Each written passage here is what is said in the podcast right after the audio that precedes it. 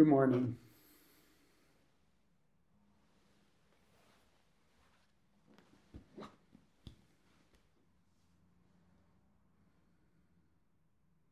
I've been um, suggesting a couple of practices in the last talks. Um,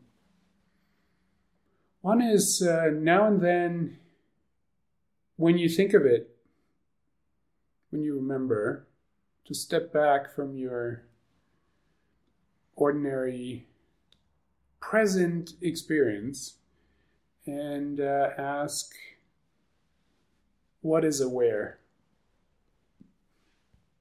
Now, you know, I can say uh, things about it because I've done this practice, and uh, but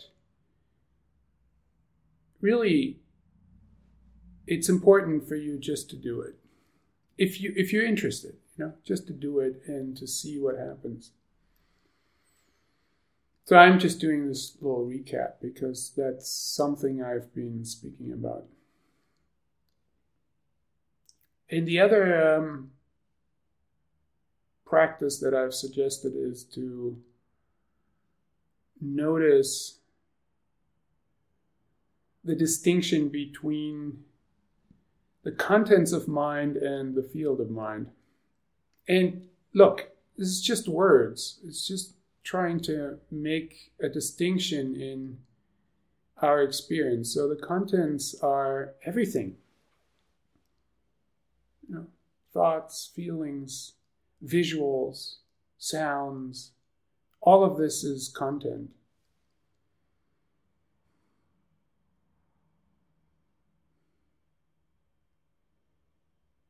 And um, the suggestion is to notice that whatever you, the content is that is in the focus of your attention, that it's embedded in a field.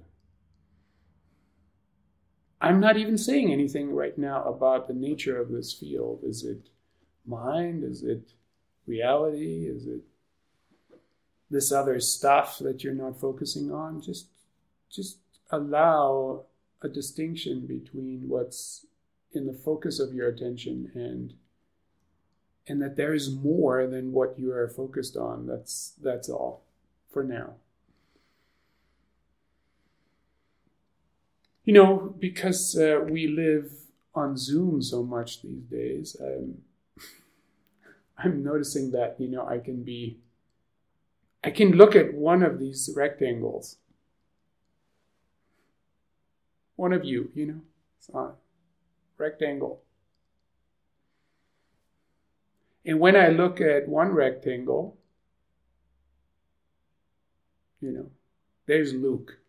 I probably Luke is sorry, Luke, but Luke is probably somewhere else for you on the screen than than he is for me. It's amazing. It's just, just like there's Luke. Okay, so if I look at Luke, um, he doesn't feel like I'm looking at him.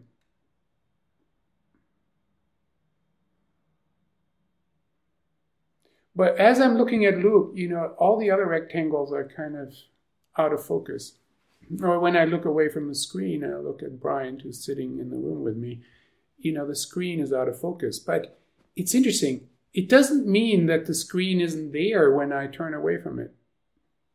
It's actually operating. I'm just not focused on it. Now imagine imagine the fullness of of reality, the fullness of your life just because you're not focused on something doesn't mean it isn't operating. There's this immense, great activity that's happening um, all around us at all times. And I'm just focused on this one rectangle, on the content, on that which is the content of my mind right now.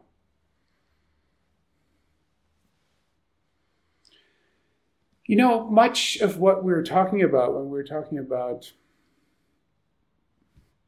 um, Buddha or Buddha nature or true nature, your true nature, being you yourself as I said in the last talk, has a lot to do with allowing this larger field to, to be, how can I say this? Yeah, let, let me just say, to allow this larger field to function.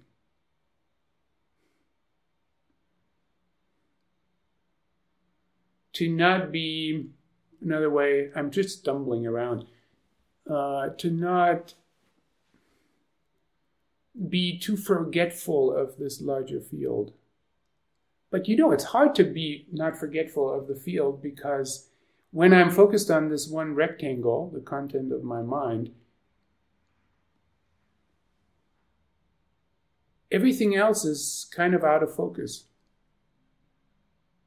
So, not to be forgetful of it is actually really difficult because the structure of my mind makes me be focused on one thing and everything else is kind of cut off. But it's not cut off, it functions.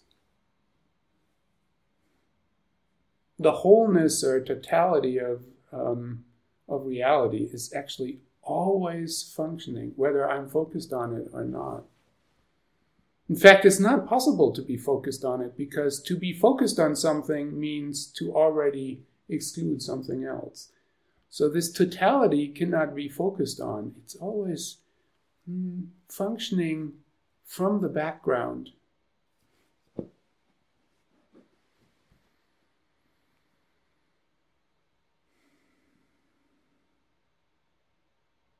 Now, um, the most fundamental instruction of our school, Soto Zen Buddhism, is just to sit.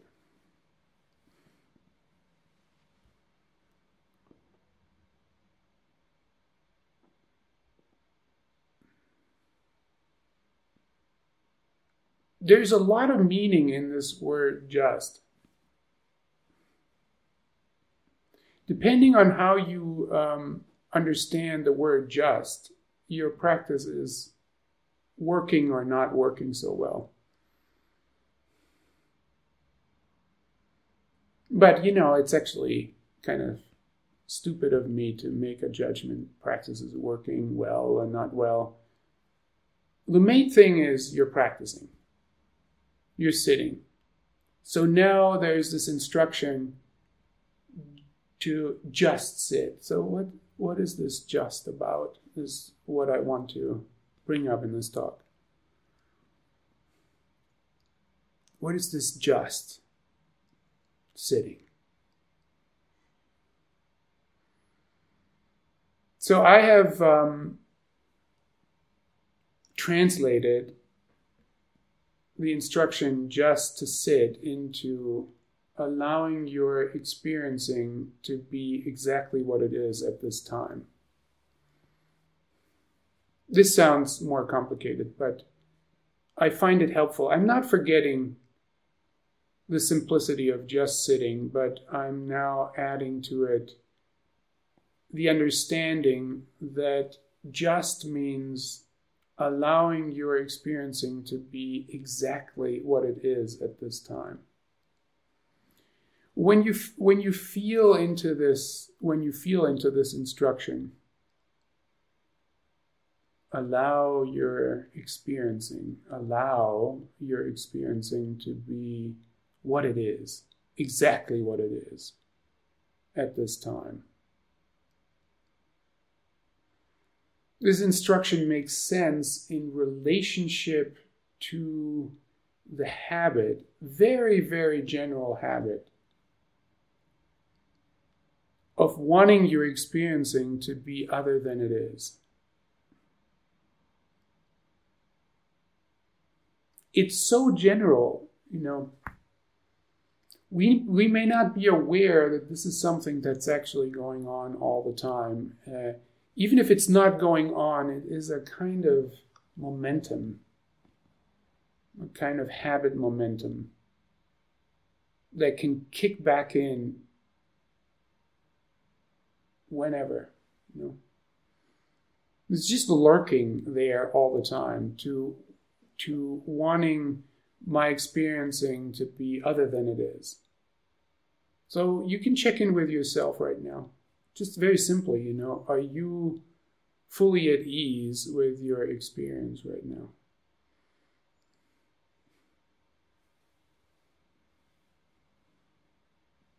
Are there, are there any objections or complaints that you have about what is in the realm of your experience? Maybe maybe there isn't, you know. I can feel my folded legs, you know, and I have a little objection. I have this little objection of how my legs are folded. Like maybe I want my left foot, which is resting on my right thigh, I want it to be a little closer to the torso. You know, it's just like I didn't arrange it quite right. Just a, just a little objection to my posture.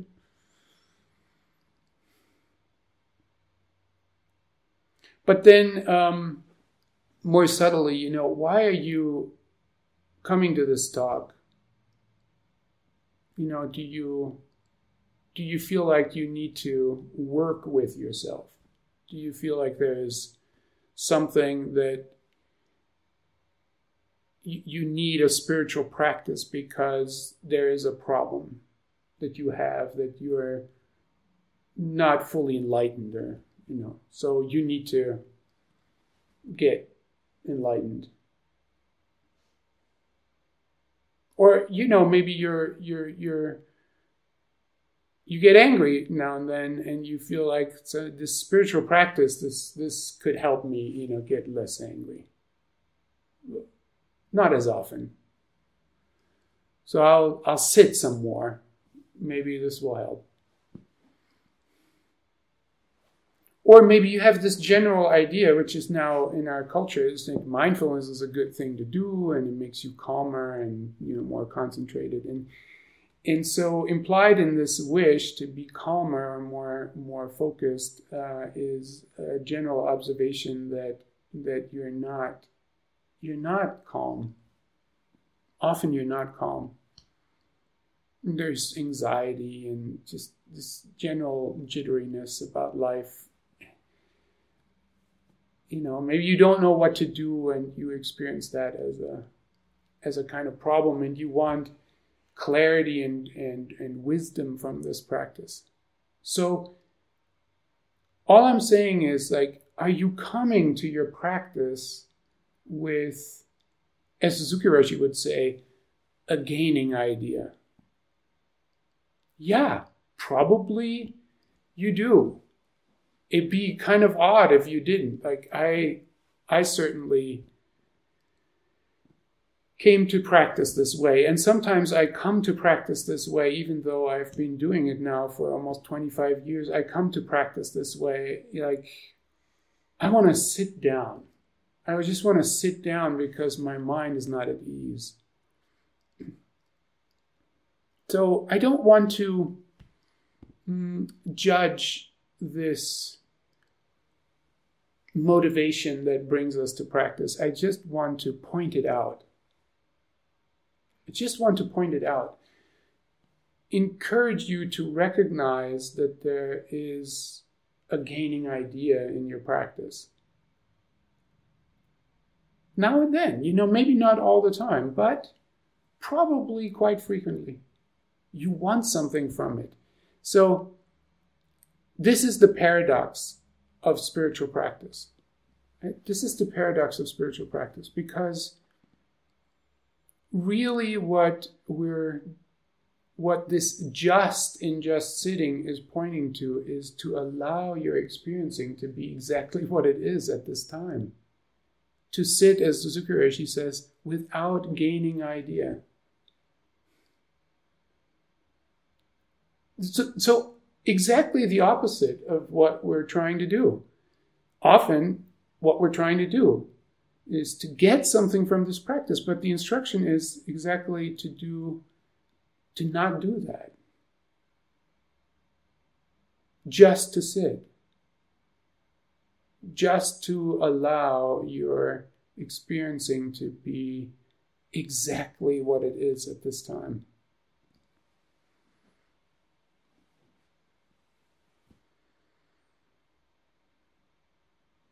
At this time means now. And so, what my experiencing is right now is what it is right now. It's already happening. It's actually, it, it's not complicated to think about it and realize that it's a waste of time and energy to try to object to your experiencing as it is right now because it's already the case. It's already happening. I don't know why this is, but there is some fear, some subtle fear that we get stuck in our experiencing as it is now if it is not pleasant or if it's not fully meeting our expectations. And so we, for some strange reason, we forget that the next instance of now is going to be different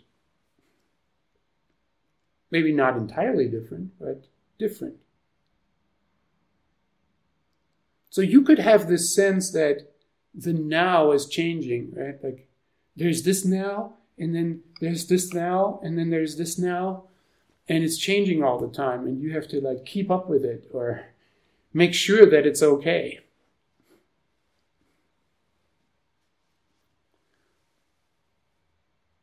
But the now isn't changing. The now is always now. There's, the now never goes away. This is very strange. Like when you think of time in a timeline, there are these nows, you know, they're all different. But sometimes I think like the now is just this frame, this rectangle, and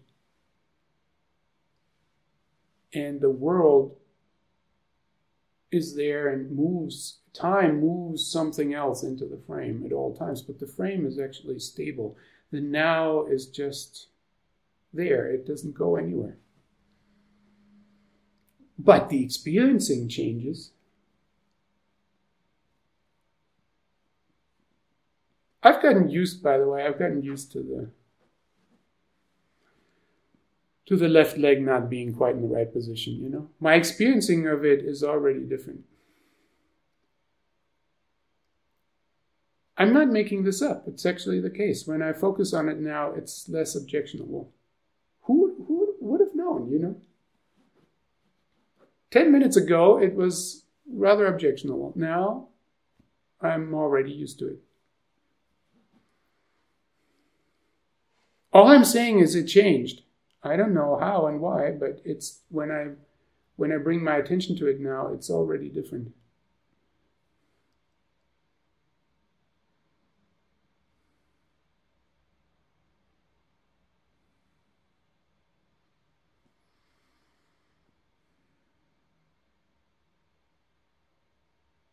allow your experiencing to be exactly what it is at this time is an antidote to this um, to this habit energy of having an objection, a resistance, or a desire for your experiencing to be other than it is.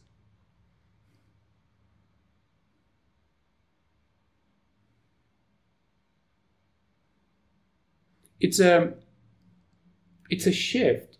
It's like you're shifting to a big space in which whatever happen is happening is allowed to be happening.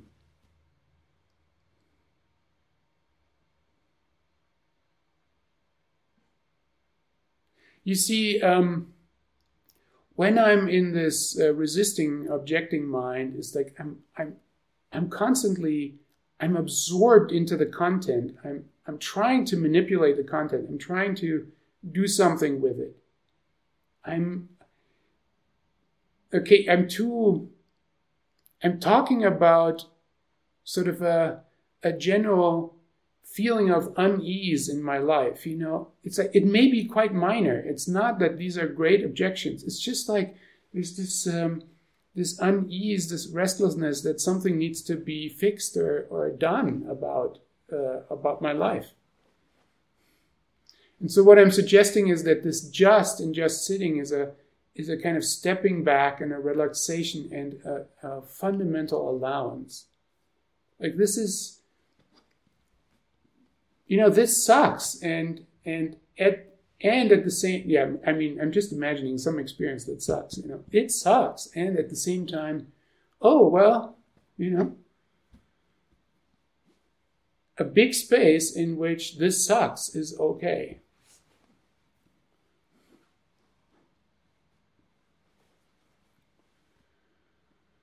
there's nothing you can do about it anyway this is the this is this weird thing like there's nothing we can do about the smoke right now in the air. It's it's so painful in so many ways, not just for the lungs, but just when you start imagining what it means for the world, these fires, this dryness, this climate crisis, it's it's um,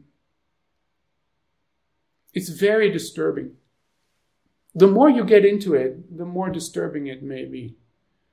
And I'm not saying to neglect it, I'm saying something about maintaining sanity in the midst of the world of suffering where there's nothing right now that can be done about the smoky air. It's already happening. I'm not saying that in a second step you might not devote yourself to climate action. I'm saying right now already there's smoke in the air. How are you going to relate to it? With allowance or with objection?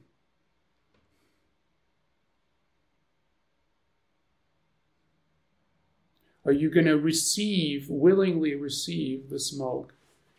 Or are you going to be angry about it? It's hard to actually know who to blame because I'm, I'm participating. I'm participating in this climate crisis and through my behavior too.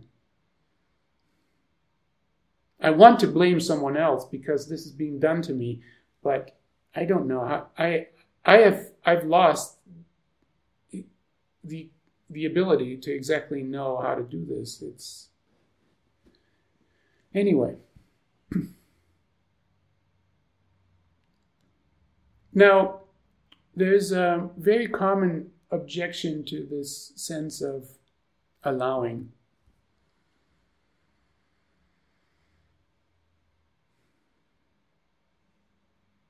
Because when you just allow, it can feel like, well, so I'm just going to allow everything and not do something about it. Mm, I'm just going to be the victim of things that are being done to me or uh, I'm not going to take an active role in my life. I'm just going to passively allow things all the time. And I think it's a useful doubt. It's useful because it can um, raise um, our observational skills to a certain level and say like what what is what is really meant by this? You know you don't want to be confused by the word so i'm going to go into this a little bit. There's this adage in zen when when you're hungry eat. When you're tired sleep.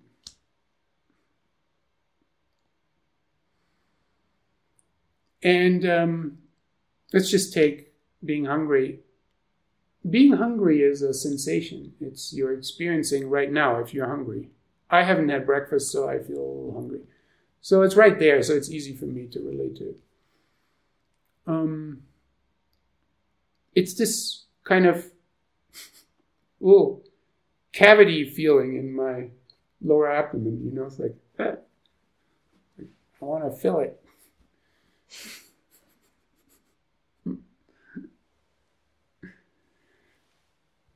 So it's just a sensation, right? It's a sensation in the in the abdominal area. That's what I call being hungry. And to allow your experiencing to be exactly what it is at this time means to notice these sensations and to be at ease with them like this is this is happening right now this is actually as i said last time and we talked about it a little bit the truth of my experience is already happening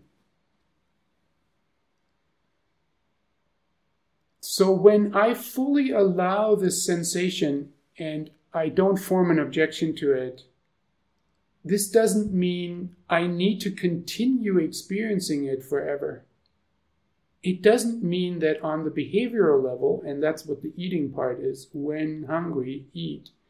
Eating is a behavior that responds to the hunger sensations. So when you fully experience being hungry, eat. Generate the appropriate behavior in yourself in response to these sensations. When you're tired, which is another bodily sensation, generate the appropriate behavior in yourself and sleep. Hmm? Gil sitting here and says, when you're tired, generate the appropriate behavior and drink coffee. She was whispering to me, drink coffee. okay, either one of those, sleep or drink coffee.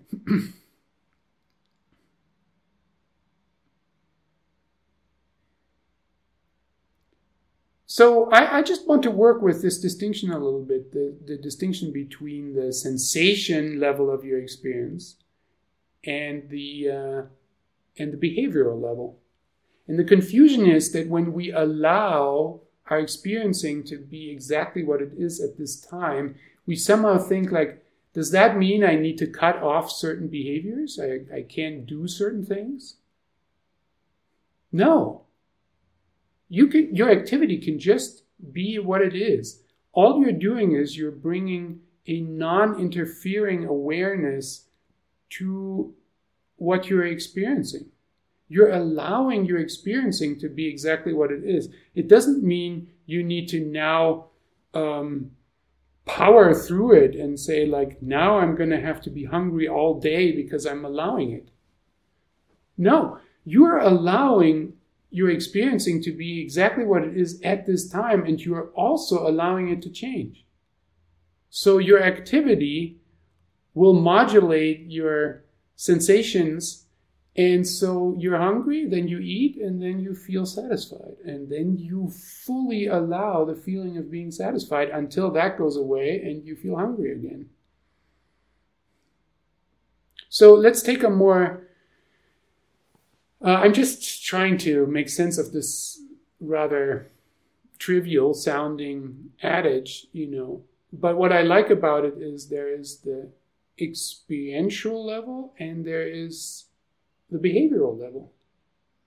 So, so let's say someone speaks to you disrespectfully. You consider it disrespectful because that's a view, but anyway, you know what I mean. Somebody speaks to you disrespectfully and what arises are these sensations in your body you know, that you call hurt feelings or that you call anger you know whatever it is there are these sensations that arise in response to this what what appears as disrespect to allow your experiencing to be exactly what it is at this time means to be present to and be willing to embody these sensations that arise in you in response to this, what appears as disrespect.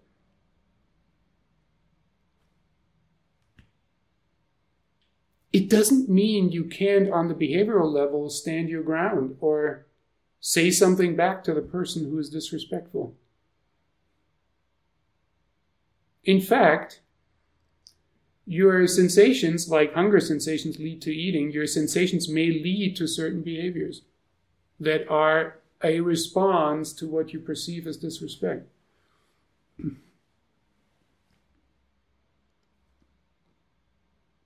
You understand what I'm trying to say? Do not confuse your behavioral activity with the instruction to fully open up, be, be fully open to your experiencing.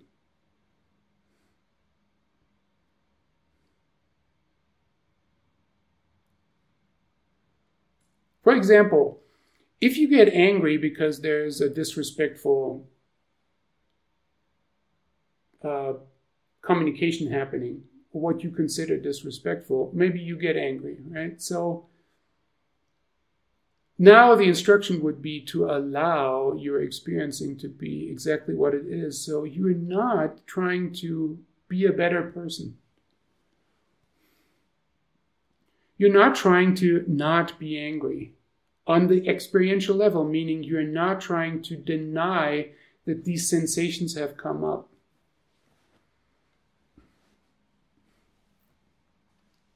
In fact, the more open you are to the sensations that are arising, the less pressure you will feel to act it out immediately.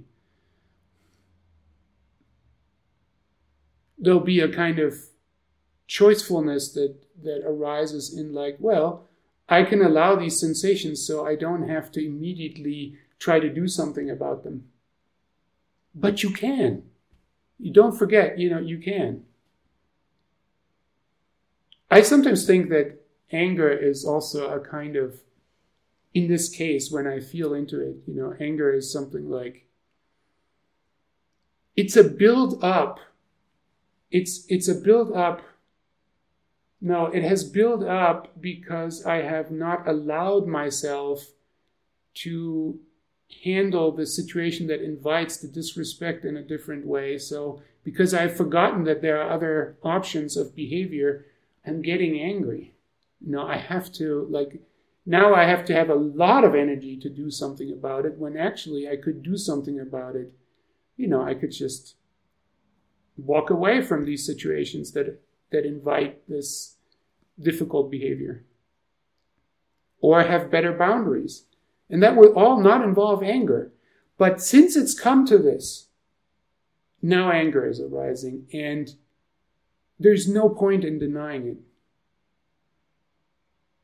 This is what this allowance means is to allow yourself to be yourself. This is already happening. You know, do just because this is difficult to be this human being with these patterns and these habits, you know, don't pile this immense suffering on top of it where you're dividing yourself against yourself. where you're not allowing yourself to be what you already are right now.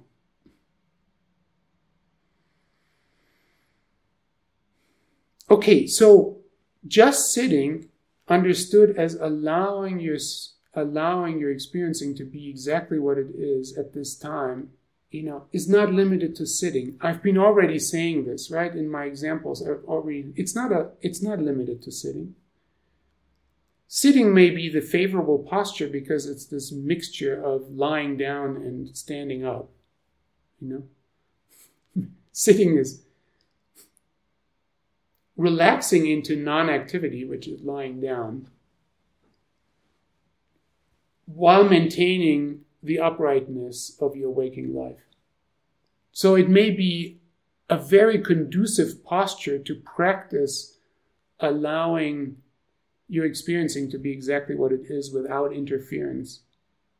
But it's not the only posture in which it can be practiced. So if we use sitting for a certain amount of time each day as a way to familiarize ourselves with this mind that is at ease with whatever is happening, then hopefully and also organically this mind can translate into other ordinary situations that are not sitting, that are whatever.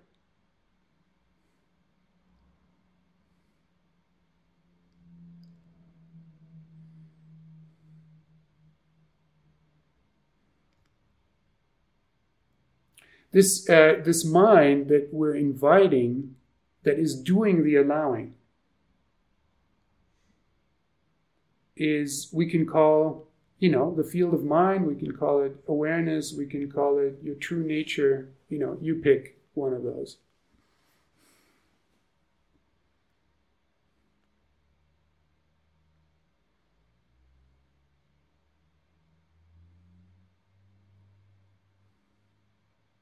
it's always there, you know. This is what this question of like what is aware is is one fruit of this practice is like it's right when you ask what is aware, awareness is right there. You don't you don't have to like make uh, assemble something complicated. it's it's not like oh I need to knit my awareness. It's going to take a long time. It's already there.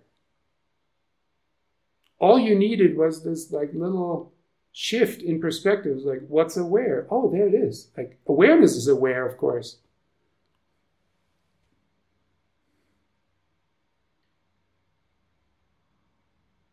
Awareness is completely uncomplicated. It is present for everything. This is why we our main resistance is actually to awareness because awareness actually doesn't have a problem with, let's say, an unpleasant experience. Awareness has no problem with an unpleasant experience. I have a problem with the unpleasant experience. Awareness doesn't. It's just whatever happens, awareness is right there for it.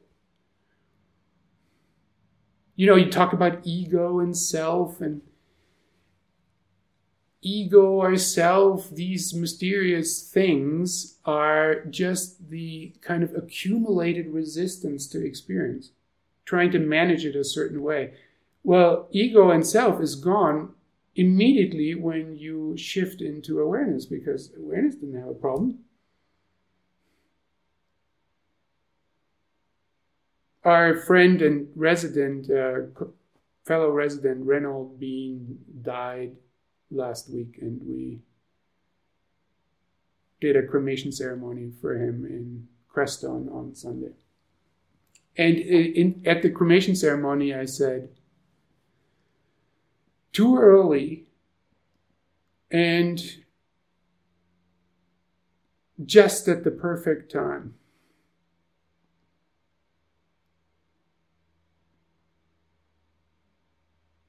You know, just at the perfect time is awareness allowing this death to be exactly what it is, which is death.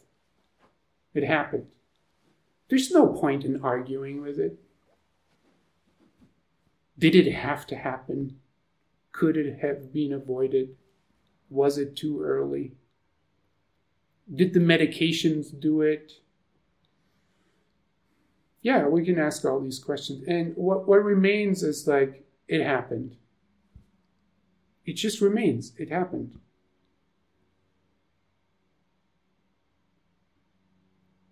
Awareness doesn't have a problem with it.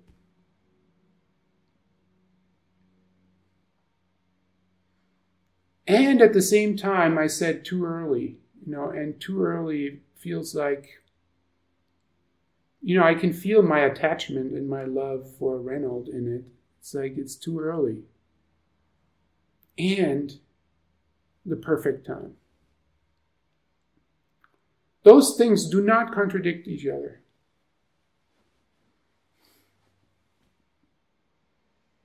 It's like they are happening in two on two different planes of the mind. Those planes are not disconnected. It's like when we bring them together, we can live a compassionate life.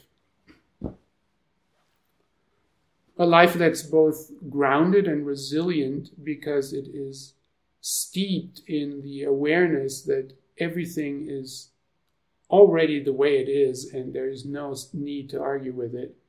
And at the same time, we have our likes and dislikes and preferences we can be relaxed about it, actually. It's too early, But I don't have to freak out when I feel that.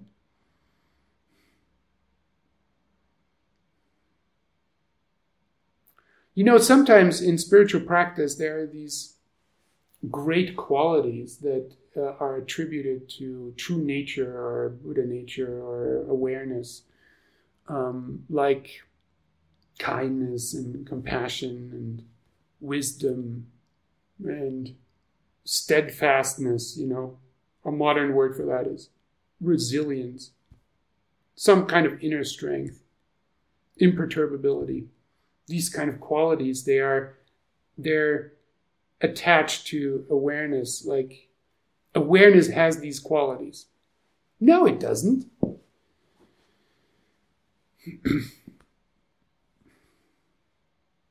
awareness has no qualities at all.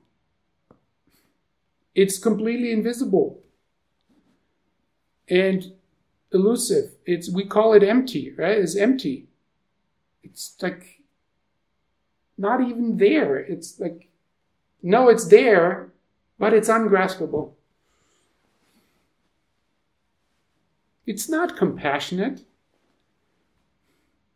So so why would why would why would these qualities even come why are we discussing them? Because miraculously awareness manifests I like to speak about kindness, you know. Um, let me start there awareness manifests as kindness because it's in contrast to the manipulative harshness that I have been bringing to my experience as a habit. You understand? If I have been trying to manipulate my experience all the time, like geez, I should be a better person, and uh, this isn't good enough about me, and I need to work a lot harder to get to this point and have this success, and you know, like this, that. Being divided against myself with a certain criticalness. If I stop it, how do you stop it? You stop it just by going to awareness which is allowing and non interfering, when I stop this inner restlessness and I just let awareness be present, it already is, but I bring it out of forgetfulness, it feels like kindness.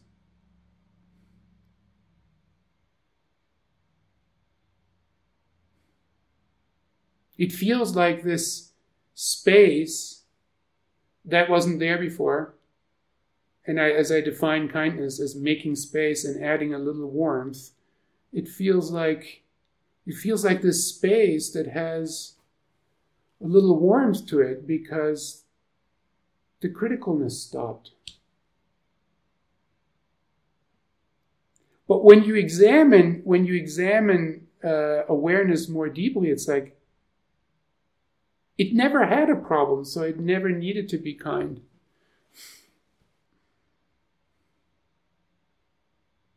Or wisdom, you know.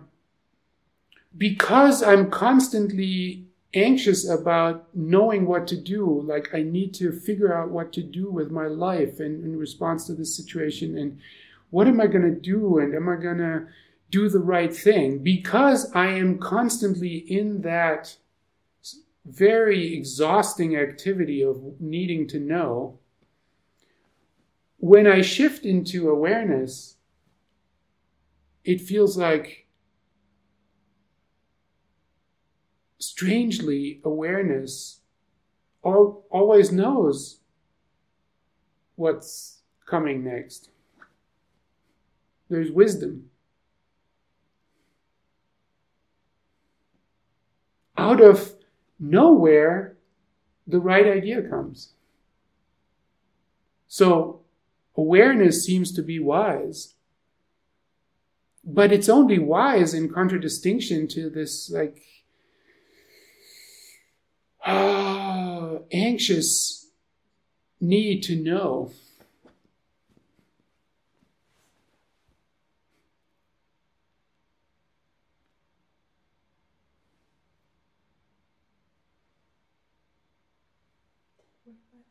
I'm checking in with Gil whether I need to stop. I think I need to stop. Um, but I'll, I'll, I'll tell one more story to conclude.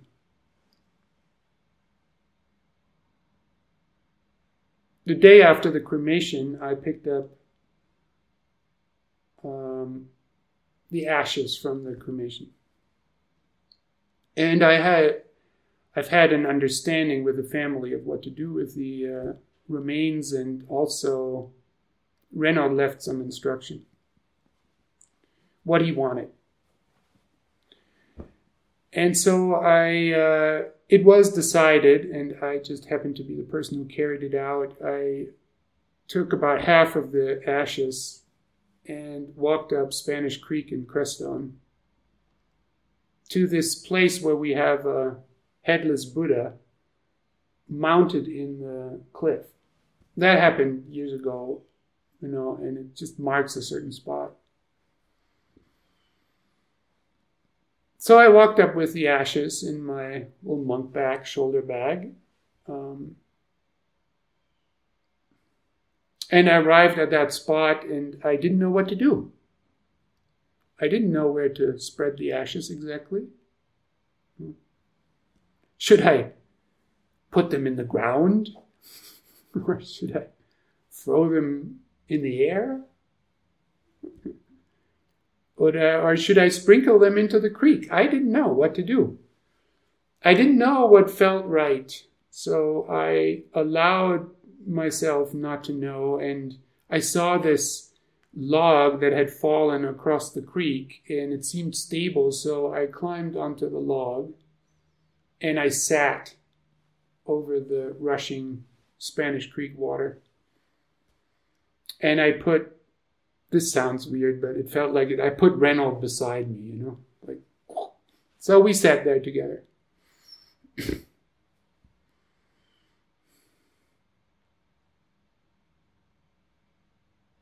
and then I had this question, you know, what would feel good to do here? And I had a, I brought a little shovel, so I went into the bag and took a little shovel and I threw it into the water. I mean, into the air and into the water. And just at that time, it started to rain. It was a sunny day, you know. It was very strange. I threw it into the water and it started to rain.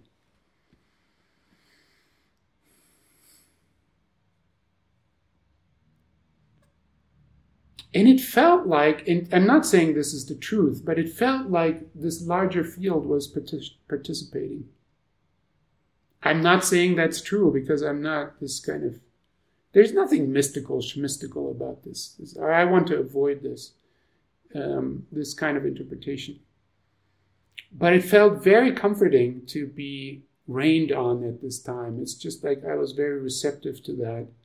And I took it as an encouragement to uh, you know, because the water element, I took it as an encouragement to continue with putting the ashes into the water.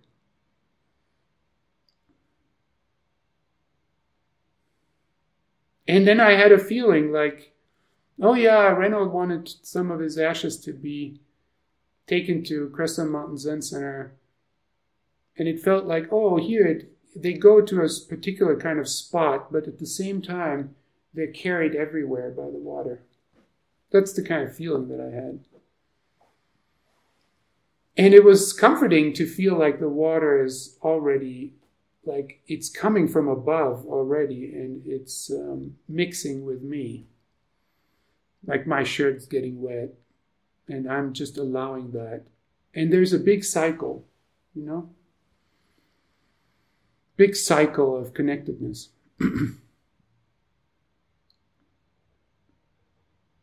So there's nothing there's nothing remarkably special about this story or about my experience. But the reason I'm telling it is because my acceptance of not knowing, which is a frequent state that we're all in, not, I mean, relaxing out of like, how do I do a right uh, disposal of the ashes ceremony now with myself in the mountains? Um, something happened, you know. I did something, the heavens participated, I had some feelings, uh, insights arose about connectedness and mm, so felt like a complete experience.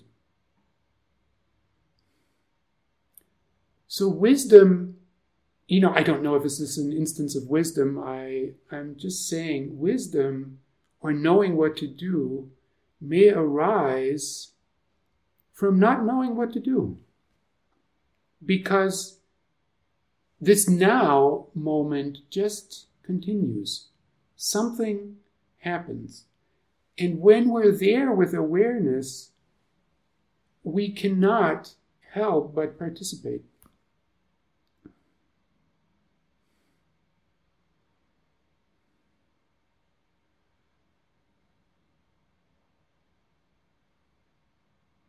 Kindness is this quality of this awareness that has no qualities. Wisdom is this quality of an awareness that has no quality. Resilience, the ability to stay with what is, is this is this um, quality of awareness that has no qualities because awareness already has no problem with how life unfolds.